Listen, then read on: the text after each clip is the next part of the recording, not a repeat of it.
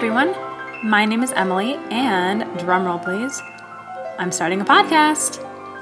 Uh, yes, I am joining the legions and ranks of people who are starting a podcast during COVID, I guess because we all think we have nothing better to do and have realized, oh, my words are so important and I need to share them. And I do think there's hubris in starting a podcast and thinking, oh, the world needs to hear my ideas. And I'm I'm owning that. I recognize there is hubris in the act of starting a podcast. However, hopefully, the fact that I'm coming into it with, in addition to admittedly the hubris, also good intentions of bringing people together and sharing wisdom and understanding and hoping to spark empathy in people, hopefully that mitigates some of the hubris. So, I'm going to call this podcast E Pluribus Unum, or alternatively A Pluribus Unum.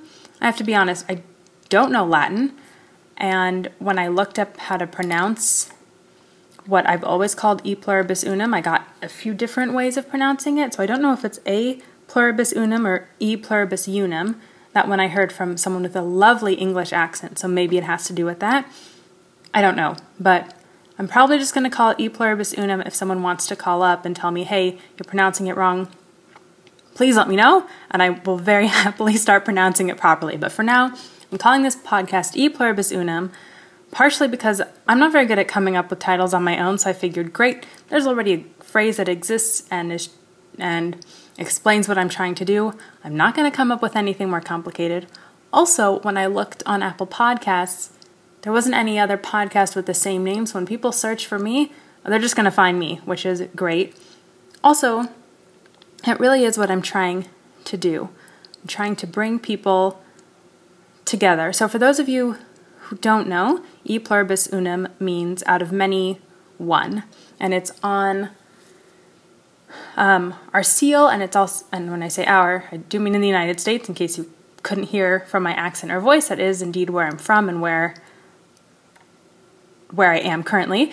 Um, and it so it's it's a foundational phrase for the United States out of many. One because the United States is unique compared to a lot of other countries which are so national in their or ethnic in their makeup. Um, whereas the United States even from its beginning was people from all over the world. And over our history that has grown to encompass an even broader group of people, you know, from more countries because travel and migration is easier. Um, so we, so that's so that's out of many one. We are all these different people with their different cultures and religions and ways of life, but we come here to the US and we're making a new unit, a new culture. It's always bothered me when people say the United States doesn't have a culture. We do. Maybe not in quite the same way as if you know if you're going to Mexico and the, the food and the dress is very specific, or in Japan, maybe the same thing. It's a little bit more of an amalgamation because our history is an amalgamation of all these different people coming together. But we do have a culture, and our culture, in addition to hamburgers and hot dogs and apple pie and things like that, is is our values.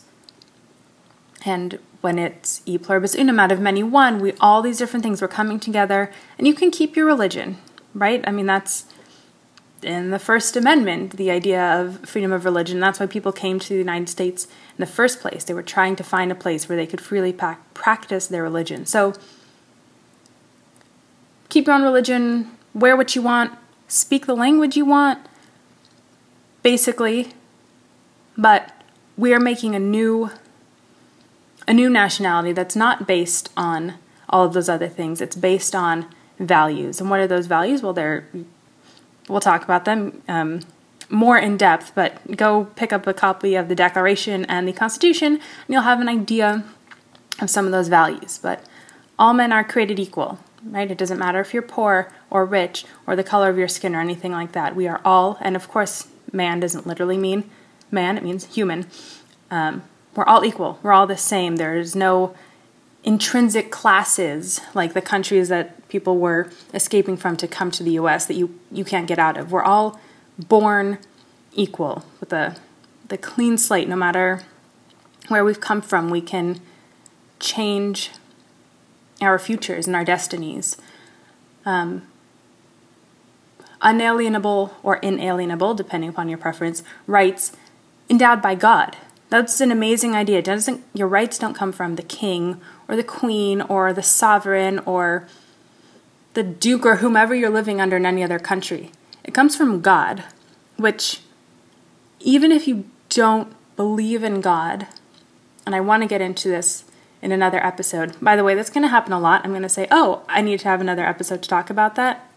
There might not be enough time in the world to talk about all the other things I'm going to mention about, oh, this should happen in another podcast. But we will come back to God and how you can have a sense of God even if you're not religious. But anyway, having your rights come from God. So uh, America was new. It was we're coming together because of ideals and values and not because of how we look or how we dress or how we talk. And and it just feels like we've lost that. And I I don't think I'm the only one who thinks that that we we figured it out for a while. I hate having to put in disclaimers, but since this is the first episode, I will do it now, but probably not too much more than this. Obviously, there were problems when the United States was founded. We had slavery. Women were, I don't want to say second class citizens because I don't think that's the case, but society was different and women more were more limited. Um, even though there was freedom of religion, obviously people looked at people of certain religions in ways that were, I mean, it was mostly Protestant. And remember, we're learning about Quakers in fifth grade and things like that. So there were Quakers, so there were people, there have been problems. But just because there have been problems and things that need fixing don't mean that those values of all men are created equal aren't worth. I mean, if you think that's not worth fighting for, I don't think this podcast is for you, and I don't think we can have a true conversation with each other. But those foundation, those ideals are so foundational. Um, oh, I lost my train of thought a little bit. I feel like that's going to happen a lot too. Please bear with me. I know that podcasts sort of have a growing pains period, the first few episodes, trying to figure out what the voice is, what's going to happen, how long it's going to be. I'm going to try to keep these short, 15 minutes maybe, but I might get carried away. Um, anyway, so we're going to figure it out. I'm going to figure it out. Hopefully, you'll bear with me as I figure it out, or just skip to episode six when hopefully I've got this a little bit more under control. So, anyway, I guess that's the the goal of this podcast is to bring people together. And I know it's not easy, and I think it's very admirable when people have different political views and values and are still friendly. I think that's actually way more admirable than and much harder than being friends with someone of a different race or a different religion because those things are well, religion is also, but religion so often is private, but someone of a different race or different nationality, those things ultimately are so meaningless. I mean, they mean a lot to you and they might say a lot about how you live your life, but you can look different than someone and still have the same outlook on life and worldview. But when but differing politics means you have different values and different things that you want in life and that can be harder to say, "Oh, even though we disagree so strongly about how we think the world should work, I still value your friendship or other things about you. So um, it's hard, but it's not impossible, and we need to be, we need to have unity, and you need to like people, or at least be kind to people. You don't have to like people if they don't agree with you, but you have to be kind to people, and you can't be disrespectful or rude or obnoxious or anything. You have to be kind and respectful and treat people well, whether or not they agree with you, because that's what being a good person and a grown up human is about. So, this podcast, I'm going to talk about religion and I say politics because people kind of understand what you mean by politics. I don't really care about the day to day. Someone tweeted this or someone else, or like propositions and things like that. I mean, they're important, and I'm not saying I won't talk about things like that, but I, I think life transcends any one or two candidates. You know, someone wins and they're president maximum of eight years, but that's eight years of your life. There's so much other life going on. So, but current events maybe is more um, accurate than politics. I really want to have on guests that are, especially of the conservative political persuasion. I sort of want to break the stigma of being a conservative because I think there's such an awful caricature of what a conservative person is in the media. And I want to introduce real people who are conservative and just let people know hey, they're not scary, they're not bigots, they're just humans who look at the world a little bit differently than you. Um, religion, politics, interviews. Uh, I'll probably talk about art and media because I'm I'm in the theater world and I'm a reader, so I read a lot of books and I watch TV like the rest of you because we've been stuck at home for the past six months and sometimes you just need a veg in front of the TV for six hours. So we'll talk about all sorts of things and I'll try to keep it relevant. Um, but I guess the goal here, like I said, is to bring people together and to help you, dear listener, become a better person. Because here's what happens when you become a better person, and I mean better in terms of morality, um, and a happier person, you affect the people around you. When you do something good, you inspire other people to do good things, and they in turn will inspire other people to do good things. And I do believe that the world can be changed for the better, but I don't think, unfortunately, that that often happens in huge sweeps or groundswells. I think it starts small. If everyone chose to treat people kinder, if every individual chose to treat people kinder on their own, then the world would be a kinder place. You don't have to make a law or march about it. You just treat people kinder. And if you if you want to be the cha- what is that phrase? Be the oh, be the change you wish to see in the world. Not force other people to be the change you wish to see in the world. Be that change. If you think the world isn't kind enough, guess what? You need to be kinder. If you think the world isn't charitable enough, be more charitable. Be more sympathetic and empathetic and understanding. Only you can only affect yourself and the things you do. So start there. Anyway, I didn't really mean to get into that. I sort of just meant to give an overview.